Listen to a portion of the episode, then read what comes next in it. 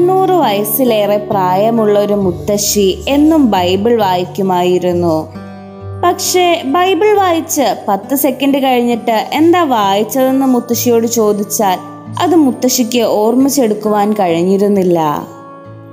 ബന്ധുക്കളും മക്കളുമെല്ലാം അവരോട് ഇങ്ങനെ ചോദിക്കുമായിരുന്നു.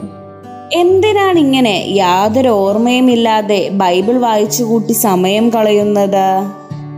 അപ്പോൾ മുത്തശ്ശിയുടെ എപ്പോഴുമുള്ള മറുപടി ഇങ്ങനെയായിരുന്നു. എന്റെ ദൈവം എന്റെ ജീവിതത്തിൽ എനിക്ക് ആവശ്യമുള്ളതെല്ലാം നൽകുന്നുണ്ട്. ഇത്ര നാൾ എന്നെ വഴി നടത്തിയ ദൈവം എനിക്ക് ആവശ്യമുള്ള സമയത്ത് ഈ വചനങ്ങളിൽ നിന്ന് എനിക്ക് ആവശ്യമുള്ളതെല്ലാം എന്റെ ഓർമ്മയിൽ എന്നെ ഓർമ്മപ്പെടുത്തും. അതിലെനിക്ക് ഉറച്ച ബോധ്യമുണ്ട്.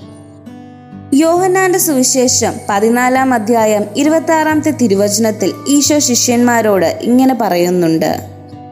എന്നാൽ എന്റെ നാമത്തിൽ പിതാവ് അയക്കുന്ന സഹായകനായ പരിശുദ്ധാത്മാവ് എല്ലാ കാര്യങ്ങളും നിങ്ങളെ പഠിപ്പിക്കുകയും ഞാൻ നിങ്ങളോട് പറഞ്ഞിട്ടുള്ളതെല്ലാം നിങ്ങളെ അനുസ്മരിപ്പിക്കുകയും ചെയ്യും.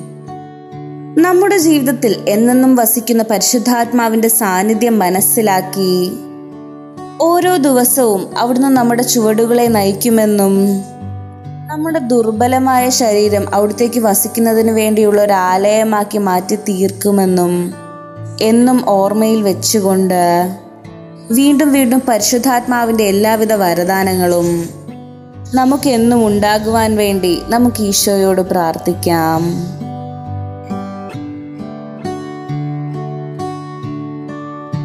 You are listening to Heavenly Voice from Caris Youth.